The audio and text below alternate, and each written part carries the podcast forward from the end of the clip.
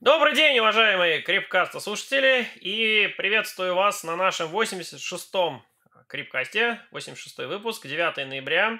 Привет, Леха, как твои дела? Привет, Лех. Мои дела неплохо. И сегодня мы подготовили для наших слушателей очередную подборку новостей, связанных с миром IT в целом и компанией VMware в частности. Да, ну давай послушаем. Вообще, на самом деле, главное событие, что сегодня выпал первый густой снег. По крайней мере, у нас в Подмосковье здесь. У тебя как, Леша, там в Москве выпало? Да, снег был, Как следует. снег был, но шины я еще не поменял, потому что снег быстро растаял. О. Слушай, а вот здесь он лежит активно так. В общем, не тает совершенно. Но я поэтому переобулся, да. Ну ладно, Леш, что на самом деле в IT-то мире интересного у тебя?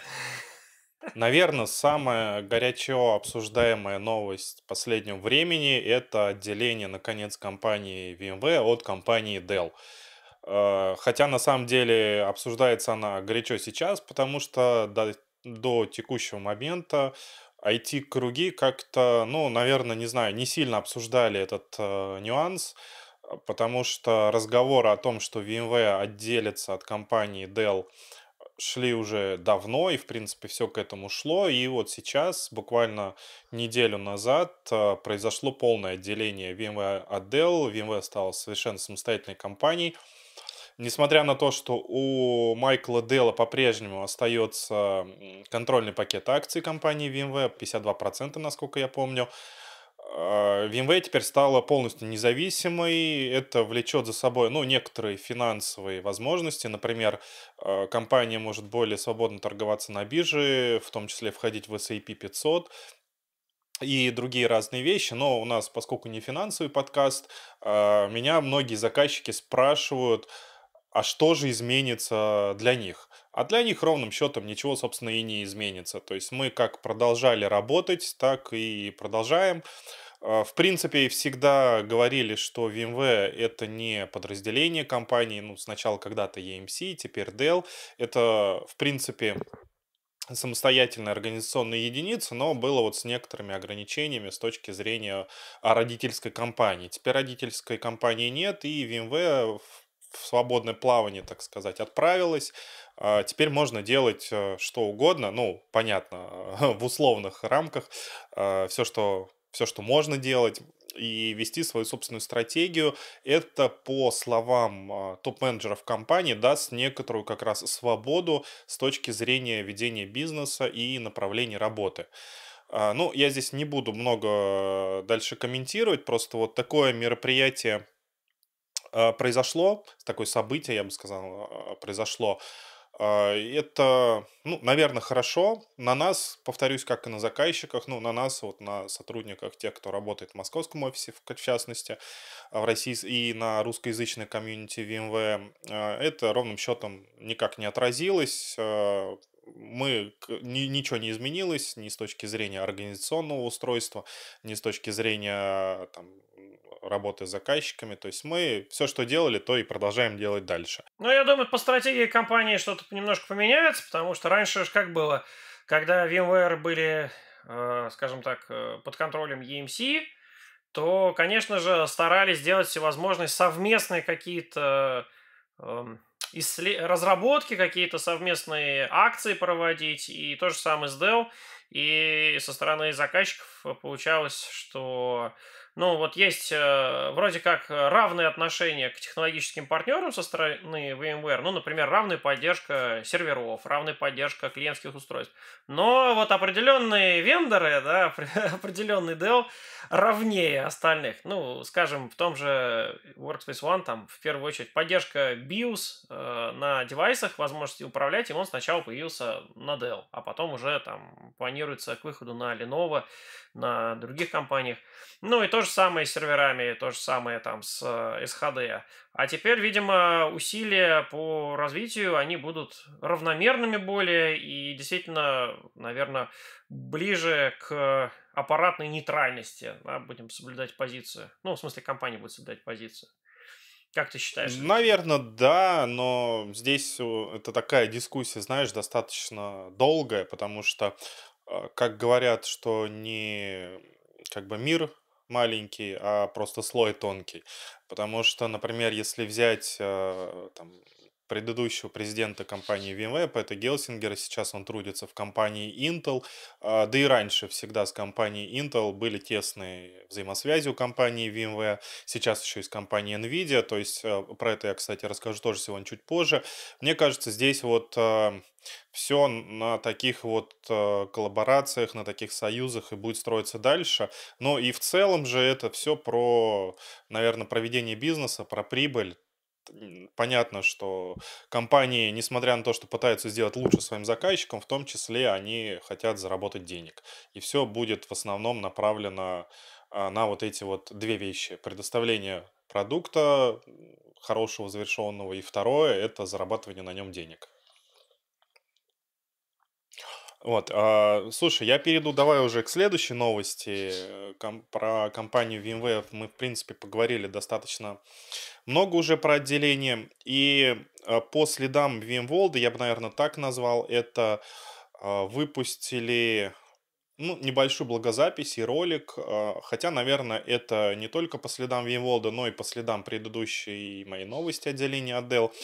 Компания VMware выпустила свой новый Vision, который назвала даже не просто видение, а вот она назвала, что это целая миссия компании – и миссия заключается в том, чтобы обеспечить э, надежную основу для продвижения инноваций. То есть компания VMware как бы фокусируется на том, чтобы а, что делала всегда хорошо, начиная с платформы, сейчас и другие части, которые касаются все равно инфраструктурной платформы, и сделать их действительно надежными фундаментом для развития инноваций, инноваций, которые сейчас а, со всех сторон на нас сыпятся, связанные с искусственным интеллектом и связаны с работой пользователей, да и вообще со всем, что в IT и около IT мире творится, то есть всем-всем-всем. И для того, чтобы а, ну, более понятно эта стратегия звучала, потому что ну, в блогопосте описывается там и новая мультиоблачная стратегия, как в этом выживать, а, стратегия компании VMware к 2030 году. А, это все мы ссылочку, как всегда, оставляем. Кстати говоря, тут небольшая ремарка, что Многие наши слушатели в комментариях на YouTube спрашивают, где ссылки на статьи. На самом деле в Apple подкастах, э, ну вообще в RSS-фиде, который в подкасты улетает, все ссылки зашиты. А, в Apple подкастах они отображаются сразу, почему-то в Google подкастах они не очень хорошо отображаются. У нас есть специальная страничка, посвященная подкасту, где под каждый выпуск а, есть описание и, соответственно, все ссылки, материалы, которые мы упоминаем упоминаем а, в своих записях. А, и поэтому всегда, пожалуйста, можете обращаться. Адрес, напомню, podcast.digital-work.space, а, где вы можете найти все дополнительные материалы. Вот. Ну, а возвращаясь к стратегии и миссии компании VMware, президент Сумит Дуан записал специальный ролик вместе с Карл Карпентер, который в этом ролике рассказывается, в принципе, история компании VMware до текущего момента, и в том числе вот а, коротко обсуждается миссия компании. Ролик, на самом деле, всего три минуты, но, тем не менее, он а, достаточно интересный и вот а, говорит о том, чем будет заниматься VMware в ближайшее будущее, поэтому всем советую посмотреть, чтобы сформировать у себя понимание, что VMware уже давно не только компания, связанная с виртуализацией, а, а компания теперь, которая строит, повторюсь, а, фундамент для продвижения современных технологий. Ну и если уж говорить про современные технологии, а, на прошлом, по-моему, подкасте мы с тобой Лёг, говорили про новый апдейт сферы. Сейчас вышел апдейт 2 для сферы, который на самом деле развивает технологии и одним таким из самых главным нововведением э, в апдейте вот 3А стала эта интеграция а, графических карт э, NVIDIA с платформой Tanzu Kubernetes Grid. То есть долгое время заказчики спрашивали, когда же, когда же это произойдет, когда же можно будет из э, Kubernetes инфраструктуры, развернутой на базе решения VMware, использовать графические адаптеры NVIDIA потому что, ну, сейчас это стандарт де-факто фактически в мире машин-ленинга, и это то, что всем требуется. И тем более это требуется в мире контейнеров, потому что, ну, в виртуальных машинах это тоже часто требуется, но современные микросервисные приложения строятся на базе контейнеров, и, как правило, все рабочие нагрузки, связанные с э, машинным обучением, когда они уже переходят в продуктивную среду, требуют э, гибкости, которую предоставляют контейнеры. Гибкости, скорости разворачивания, скорости обслуживания, э, гибкости в переезде или перемещение между различными инфраструктурами. Ну, все то, собственно, что дает виртуализация, плюс контейнеризация, плюс оркестрация на базе кубернетиса. Леша, а вот эта вот интеграция, она построена на базе Bitfusion или как-то параллельно с ним идет? У нас же есть отдельный продукт у VMware. А, нет, это параллельная история. То есть даже не, не в этом, а в прошлом году на VMworld объявили о тесном союзе компании VMware и компании NVIDIA, где сказали, что будут разрабатывать совместное решение. Совместное решение, которое э, позволит использовать оборудование компании NVIDIA в э, инфраструктуре на базе VMware. А сейчас это вылилось вот уже спустя там больше чем год э, финальный релиз, когда эта интеграция произошла. И напомню, что компания NVIDIA также видит э, в рамках своей стратегии развитие а, совместно с компанией VMware и предоставление эксклюзивной платформы NVIDIA AI Enterprise на базе решения э, VMware для того, чтобы обеспечить вот интеграцию и разворачивание нагрузок по искусственному обучению на базе инфраструктуры VMware. А эта история, повторюсь, совершенно отдельно от истории с Bitfusion, ну, потому что, будем честны, здесь, конечно же, это решение выступает, наверное, частично конкурентом решению компании NVIDIA, а, и то, про что я сейчас говорю, то есть интеграция с Tanzu Kubernetes Grid, это а, не используя Bitfusion, который все равно тоже развивается, у него там есть какие-то а, нововведения, ну, про них мы, наверное, расскажем в следующий раз. А, а сейчас вот э, для того, чтобы чуть э, глубже погрузиться в то, как это работает, выпустили э, к которому я, ну, всем, кому это интересно, советую обратиться и посмотреть, как это настраивается. То есть а, он так называемый technical preview пост о том, как это интегрируется, выпустили. Выпустили его некоторое время назад. Сейчас это уже вот в, можно использовать в более продуктивной среде. Потому что раньше это было просто описание, как это работает, сейчас это уже фактически работает. И там будут раскрыты детали того, как эта интеграция устроена, как это настроить, как это посмотреть э, внутри платформы VMware, как обратиться к оборудованию NVIDIA. На картинках э, все это нарисовано, вот я смотрю, и рассказано о том, э, как использовать, собственно, миги современные, мульти-инстанс GPU. А, как использовать их на серверах и инфраструктуре, повторюсь, VMware, и как их подключить и пробросить в контейнеры и виртуальные машины. А, здесь дальше я перейду к другой новости, связанной с компанией NVIDIA. Лех, на самом деле эти дни идет конференция а, NVIDIA GTC, который идет с 8 по 11 ноября, это, наверное, аналог VMworld, только от компании NVIDIA. Такая глобальная конференция, которая раз в год проходит, на которой рассказывают э, всякие новинки компании, тенденции в IT-индустрии, э, и вообще, в принципе, что здесь происходит. Я сегодня посмотрел Keynote, на киноте очень интересно э, рассказывали. Естественно, SEO компании NVIDIA в том числе видит и совместную работу с компанией NVIDIA.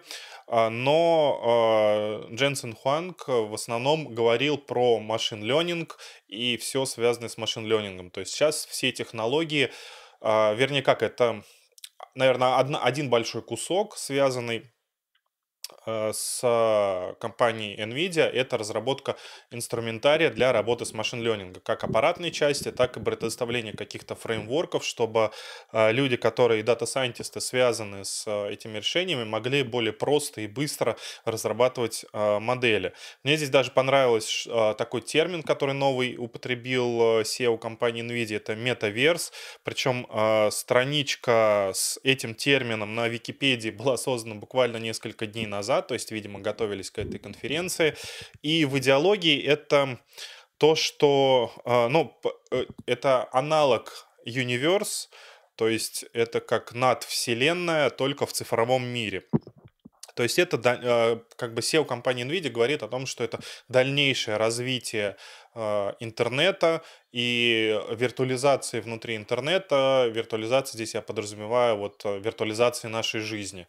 То есть то, как это видится внутри и сравнивает э, вот это вот переход к новой платформе с появлением э, гипертекста в интернете. То есть когда существовало первое объединение сетей, потом первая такая громкая революция была это появление гипертекста. И вот э, сейчас это сравнивается с этим же самым, потому что сейчас в современном мире, ну, мы все живем дистанционно, э, в связи со всякими, вот, с ковидной пандемией люди уже не общаются вот напрямую друг с другом так плотно и часто, как это было раньше. И поэтому очень много сил бросают на то, чтобы развить, наверное, вот такую альтернативную реальность. Ну, посмотрим, в итоге во что это выльется, потому что на самом деле достаточно интересные вещи э, рассказывались. И вот э, еще следующей частью, которая в киноте прозвучала, вот у меня в голове отложилось, кроме а, Metaverse и кроме э, машинного интеллекта, это моделирование всяческих вещей, которые сейчас, ну вернее как, моделирование искусственное моделирование физических вещей, то есть моделирование молекул, моделирование погоды, моделирование поведения людей, моделирование э, построение модели для того, чтобы машина, когда едет на дороге, могла принимать какие-то решения и так далее, и так далее. То есть начиная от таких э, обыденных повседневных вещей, кончая разработкой новых лекарств, кончая э, моделированием каких-то химических реакций и вот этих вот всех штук. То есть это за этим видится будущее, по мнению компании NVIDIA. Ну, это, наверное, действительно так. Это такая очень интересная и бурно развивающаяся область. А, мы даже, Лех, напомню, всем на летней академии делали а, сессию с тобой, связ... А, ну, связанную с машинным искусственным интеллектом и посвященную ей о том, что в принципе это такое и базовым основам. То есть, кому интересно, может перейти на YouTube-канал компании VMware российского офиса и послушать еще раз этот, этот ролик наш. Я не могу, Леша, не провести аналогии по поводу метаверса с э, переименованием, которое в Фейсбуке было, которые тоже решили стать мета и предложить вариант связи через э, шлем. Они же купили компанию Oculus и под своим брендом сейчас разрабатывают некий проект Cambria, новый тип шлема, чтобы люди могли общаться в виртуальной реальности в 3D. Видимо, тоже на эту же тему все сейчас крупные компании. Слушай, ты абсолютно думают. прав, потому что на этой же статье э, на Википедии совершенно верно сказано, что компания Facebook тоже э, купила компанию Oculus и идет по этому пути. И вообще, в принципе, там это находится в разделе э, «Технология», в которой рассказывает, что такое за технология Metaverse. А, там же описываются некоторые образные стандарты, что такое виртуальный мир, что такое информационная технология. Там какие-то даже, вот я смотрю, протоколы уже новые есть, какие-то стандарты описания. И что самое интересное, что история всего этого дела начинается с 1978 года, то есть достаточно давно сама идея пришла в головы ученых, и вот сейчас она э, вот пришла уже ну, практически в нашу жизнь. Слушай, ну я на, на самом деле закончу свой рассказ более приземленными вещами. А, появилась подборка новых курсов от компании VMware, связанных, во-первых, а, с новыми продуктами, во-вторых, с обновлением версий текущих продуктов. Я вот листаю список этих курсов. Обновились курсы по Workspace ONE, а, появился новый трек по последней версии 21.x. Verialize Automation Salt Stack Config Deploy Manage версии 8.4, то есть по самым свежим версиям продуктов VMware появились вот новые новые курсы, причем раньше курс был без SoulStack, теперь он включает в себя SoulStack, но дальше появились курсы VMware Data Center Virtualization Core Technical Skills, по Танзу появились курсы, Verialize Operations для операторов, ну и многие-многие другие, включая фундамента, э, как это, Fundamental operations э, по Kubernetes, то есть э, основы, связанные с Kubernetes, о том, как его настраивать использовать, и о том, что такое вообще Kubernetes, ну, естественно, что такое Tanzu Kubernetes Grid на базе VMware. И вот еще один новый трек интересный появился, связанный с Telco Cloud Platform, то есть платформой VMware для телеком-провайдеров.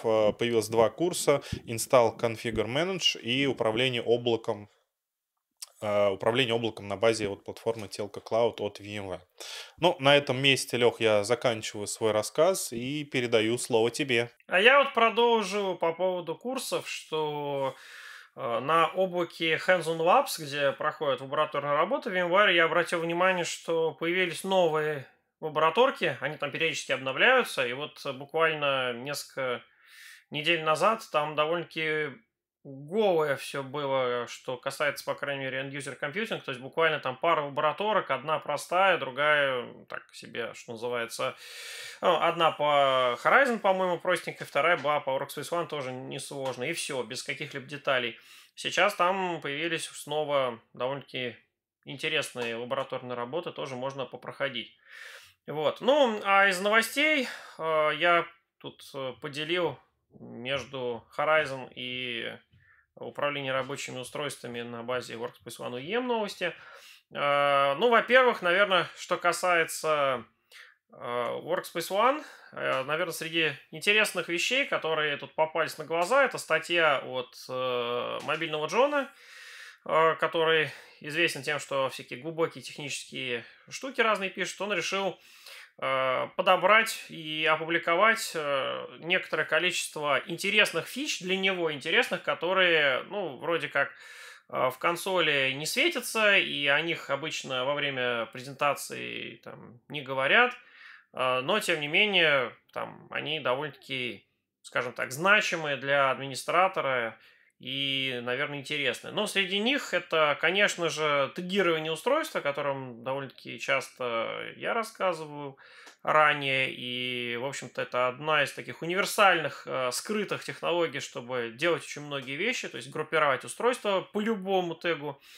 Вот. Э, у нас э, часто бывают так, заказчики, которые говорят, мы э, хотим взять и устройство сгруппировать по какому-то совершенно эфемерному признаку, то есть э, его нету ни в Active Directory, его нету ни в базах, э, нигде, да, то есть, но мы хотим взять и сгруппировать. Ну, например, скажем, ритейл, компании говорят, мы хотим сгруппировать устройство по принадлежности к магазину. При этом у устройства нету никаких признаков о том, что оно магазину принадлежит. Ни в имени, ни в каком-нибудь серийном номере, нигде. И вот надо взять и эфемерно так вот взять и привязать. Ну вот, ну вот довольно-таки довольно такой универсальный инструмент, который позволяет это сделать. А, значит, еще из интересного это, ну, такие, скажем так, минорные вещи, как наличие приложения, которое показывает а, отображение страницы а, в консоли, касающейся приватности данных пользователей при различных моделях вводения. То есть это вот, согласно мобильному Джону, в других системах MDM отсутствует. И это довольно-таки, ну, скажем так, интересная фича для пользователей, чтобы знать, э, какие именно данные с их устройств собирает администратор. Может быть, спать чуть спокойнее в связи с этим, о том, что не собирает ничего лишнего. Вот. Еще интересная фича – это комбинация э, групп значит, по признакам разных смарт-групп, так называемых, и пользовательских групп на основе учетных записей в Active Directory, вот как их правильно комбинировать, что это дает, какие можно выборки делать, ну и так далее. То есть вот такая подборочка из семи главных фич, она довольно-таки интересна. О некоторых вещах, там, скажем, я знал, например, но этим там плотно не пользовался. Вот. Не все вещи здесь, конечно, актуальны для России, скажем, тут есть э, тема с э, этим самым закачкой приложений и их э, опубликации с помощью VPP программы. Ну, конечно, в России это не действует, но, тем не менее, знать об этом тоже бывает полезно, что такое бывает, и к этому, может быть, а, когда-нибудь у нас тоже придут. Вот, это вот э, первая новость. Вторая новость, конечно же, связана с выходом новой операционной системы macOS Monterey. Леха, я знаю, что ты фанат ставить все самое новенькое. Скажи-ка, ты уже поставил новую операционную систему, играешь с ней? Да, безусловно, поставил. Слушай, здесь, Лех, мне нравится на самом деле подход Apple. С одной стороны, э, с точки зрения разработчиков, они зачастую отрубают старый функционал от слова совсем, то есть не заботятся о э, сохранении зависимости со старыми версиями библиотек или каких-то системных функций, а так как и делает это Microsoft, но из-за этого у Microsoft появился так называемый DLL Hell. С другой стороны, для пользователя с точки зрения UI практически ничего не поменялось. То есть я как пользователь macOS собственно, как работал, так и работаю. Здесь никакой революции не произошло. Причем, а, вот что я очень ждал, это многие фишечки, связанные с тегированием. То есть я активно использую стандартные заметки, в которых появились хэштеги. А, ну, не смейтесь, там этого давно, э, эти заметки существуют, но там этого функционала не было. Мне радует, что эти заметки синхронизируются со всеми девайсами, и даже можно помечать тегами что-то в напоминаниях. Вот, и появились, э, ну, другие вещи типа FaceTime а группового я еще не пробовал, на самом деле, хотя мне интересно будет ближе к Новому году, когда все будут э, по праздникам сидеть уютно, а дальние родственники, с которыми не, при, не получится увидеться, смогут подключаться вот в групповые такие звонки, причем можно посылать теперь ссылку на Android-девайсы, чтобы они тоже подключались, то есть делать такие видеоконференции через интернет а, на базе FaceTime а. Ну, и еще много разных, на самом деле, интересных вещей, и появилась macOS. А, Причем, насколько я помню, у нас до сих пор внутри VMware с точки зрения компании обновляться пока что еще нельзя, поэтому вот рабочие девайсы, они по-прежнему на старой версии. А Все это связано с безопасностью.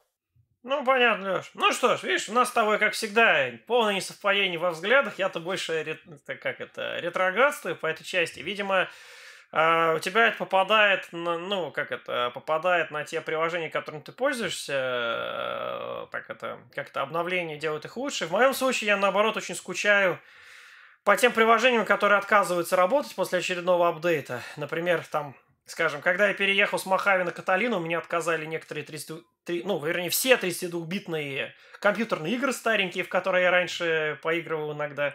Теперь они все просто померли. Лех, ну ты какой-то ретроград. Ты вспомни еще переезд 16-битных на 32-битные системы. Слушай, ну не знаю, в общем, при переезде на Биксюр, например, я ощутил, что kernel extensions, которые на Каталине были расслабленно ставились, теперь э, наличествует ряд проблем. Скажем, у меня вот э, камера Sony, с которой я снимаю подкаст, сейчас не видна больше в зуме, потому что kernel extension от нее, видимо, криво написан как-то, не знаю. В общем, какие-то такие вещи Но это вопрос мне. компании Sony, а не компании Apple, ну, Лёх. Конечно. Ты не находишь. Я понимаю, что шерифа проблемы, я так сказать, не волнует. Слушай, на самом деле я с тобой соглашусь, что в некоторых случаях, а, например, вот э, сейчас Э, mimoLive, который мы используем с тобой для broadcast ов, а, криво работает с внешней видюхой при переходе к две, две операционки назад. Какая там версия macOS была, я уже забыл. Каталина. Короче, там работал норм... Ну, а, Каталина, а до Mojave, Каталины. Mojave. Вот с перехода на, с Mojave на Каталину перестал работать mimoLive с внешней видеокарты, которая используется для ну, ускорения encoding а. Вот это, конечно, меня расстроило. В остальном Э, все, все баги, которые связаны, они связаны, как правило, не с э, macOS, а связаны с тем, что разработчики вовремя не обновляют софт. И даже интересно очень тот момент, что вот сейчас на M1 э, на ARM процессор, то есть меняется архитектура, это смена, на секундочку, гораздо серьезнее, чем битность процессора. Это произошло настолько смусли, настолько бесшовно, насколько это вообще, в принципе, Э, мне кажется, даже это невозможно. То есть разработчикам предоставили возможность оттестировать и отладить свой софт, перекомпилировать его под новый процессор, так что пользователи не заметили абсолютно ничего. Они как пользуются софтом, так и пользуются, несмотря на полную смену архитектуры. Вот это гораздо сильнее поражает. Ну, это интересно. Единственное, что я пока не могу с тобой согласиться, не попробовав это все. То есть у меня нету М1 пока ноутбука, чтобы запустить все свои приложения, посмотреть, как они будут работать. Ну, а по поводу твоего утверждения насчет кто виноват, в принципе, ты знаешь, здесь у меня совершенно потребительский взгляд. То есть я не знаю, там это разработчики косячат, приложение не обновляется, или Apple жесткие такие рамки делают. Страдаю-то я в любом случае. Вот. У меня не работает приложение, которое позволяло мне делать что-то удобно, быстро и вообще, в принципе, что-то выполнять. И теперь оно не работает. Поэтому мне, естественно, как это, не хочется пока апгрейдиться. Но, тем не менее, есть ряд Э, Лёх, вещей. ну не будем проводить аналогии из, из нашей жизни, что страдаешь ты, хотя это вопрос, к кому просто обращаться. Знаешь, если сторож отвалился, ты же пойдешь к сториджевику, а не в компанию VMware, которая гипервиза потерял диски. Это то же самое. Это, конечно, мы с тобой в это верим, хотя ко мне приходят именно заказчики, у которых отвалился сторож, а приходят именно к VMware на тему, что с этим теперь делать. Что-то, что-то не виден сторож, да, пропал? Да, давайте вы вернете его назад. Вы же можете, у вас же Ну, виртуализация. ну да. Ну ладно, такой холиварчик у нас там интересный получился. Но, тем не менее, есть ряд вещей, которые в Монтерее обновились, связанные с безопасностью. Они, на первый взгляд, не очень значимые. Это такие вещи, как э, значит, предупреждение пользователям о том, что сейчас произойдет перезагрузка устройства, а не перезагрузка по факту, по сути, как это раньше было. Вот. Также, наверное, очень крупные изменения связаны с тем, что теперь Если у приложения есть kernel extension, тот самый, который я упоминал, и приложение удаляем, то приложение может снести этот kernel extension, не запрашивая пароля рута э, на macOS, что, естественно, делает ну, администрирование системы намного удобнее, да, когда надо что-то снести, и при этом не надо, опять же, рутовые, как это, суду, судо делать. Ну вот. И еще одна фишка это то, что у пользователя, теперь ведется некий диалог касательно апдейтов, то есть пользователь может выбирать сам промежуток времени, когда он будет апдейт проводить. Ну и вот, вот эти все опции, еще ряд других, они появились на самом деле в ряде э, вот этой некой полезной нагрузки или payload, который привносит MDM-система. А, то есть со стороны Workspace ONE UEM это поддерживается. И на этот счет вот э, довольно-таки интересная статья, подробная, с перечислением всех вариантов, э, всех э, вот этих э, опций, которые появились в профиле управления macOS. Вот э, появилась в блогах у VMware. Ссылочка как раз э, у нас э, будет приведена. Вот, так что можно посмотреть, что новенького получают администраторы э, с помощью Workspace ONE UEM при управлении вот macOS устройствами на Monterey операционной системе. Вот, это вот что касается, э, значит, у нас пользовательского опыта. Ну и вот э, интересная статья, касающаяся вообще в принципе пользовательского опыта на разных устройствах. Что такое анализ э, благополучия пользователей во время их э, работы с корпоративными ресурсами, как это такой анализ делать, что важно анализировать и что самое главное, что можно с помощью вот такой аналитики вообще сделать. Об этом а, отдельно интересная статья вышла, и вот я здесь хочу заметить, что у нас э, заказчики четко показывают некую некие стадии зрелости, которые наступают одна за другой. А, То есть на заре а, вот э, темы с MDM, э, чисто вот MDM, Mobile Device Management, а заказчиков интересовало буквально 4 года назад, в принципе, как управлять устройствами мобильными. И вот, вот, вот есть вот эти всякие разные смартфоны, планшеты, и они сейчас никак не обслуживаются, давайте как-то ими управлять. Дальше пришла следующая стадия. Давайте мы э, будем разбираться с э, интеграцией этих устройств в корпоративную среду. То есть мы вот ими дали им немножечко, там совсем чуть-чуть каких-то возможностей, VPN их пустили, там почту организовали, все.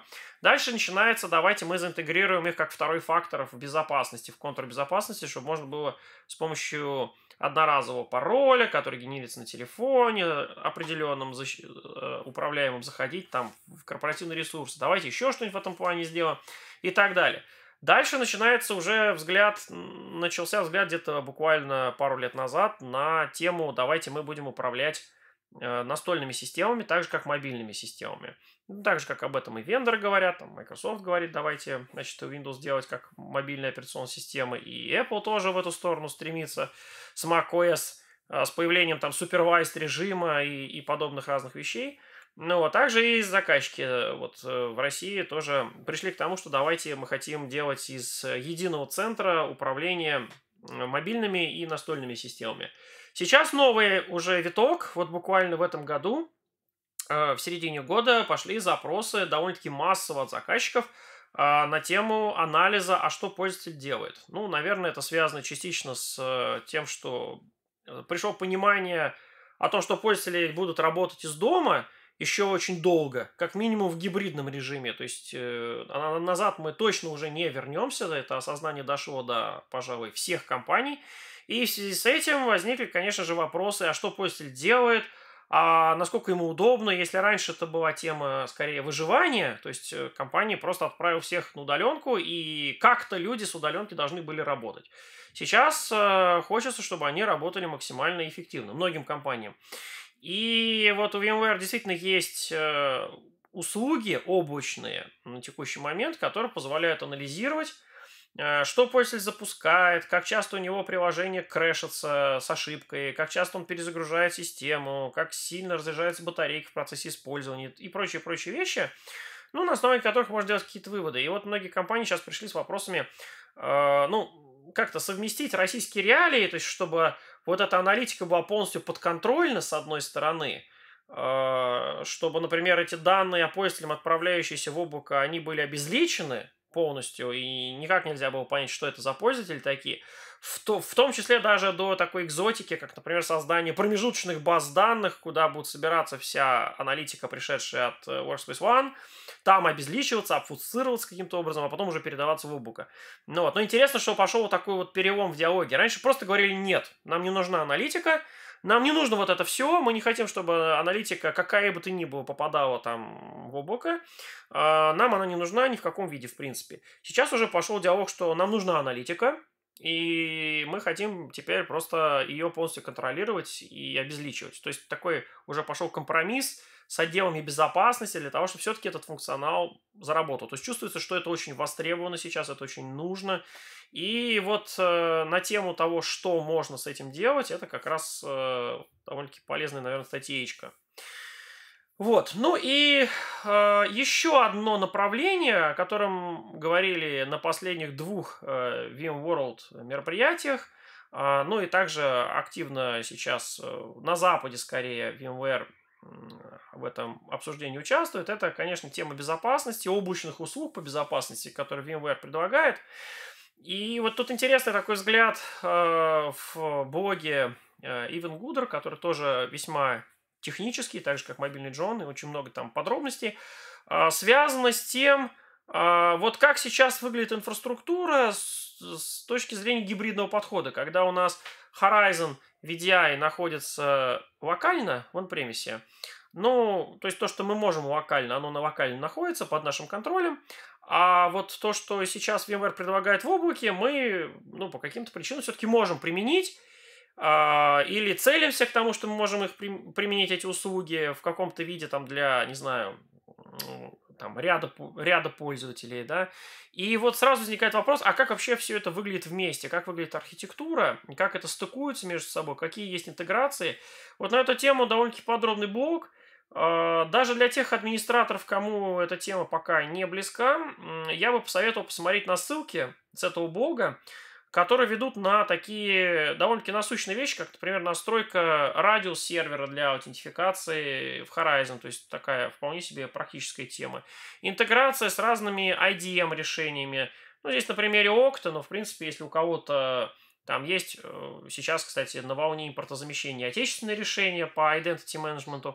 Вот как с ними интегрировать, э, собственно, шлюз Unified Access Gateway и вообще, в принципе, Horizon.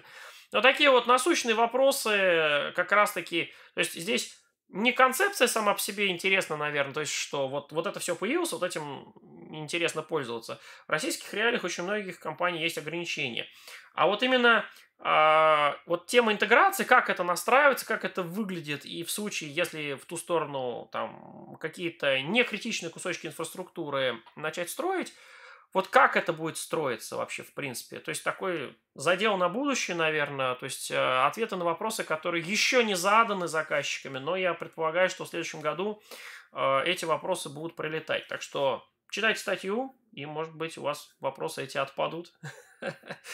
Вот, и будут уже более, более такие нацеленные задачи. Вот, ну что ж, у меня на этот счет, наверное, все э, из новостей. Алексей, что-нибудь у тебя интересного еще? напоследок. Да, я вроде тоже все рассказал, поэтому прощаемся с нашими слушателями, И пойдем зрителями. слушать и смотреть NVIDIA GTC. Как минимум в Да, записи. до следующего раза. Да, пока-пока.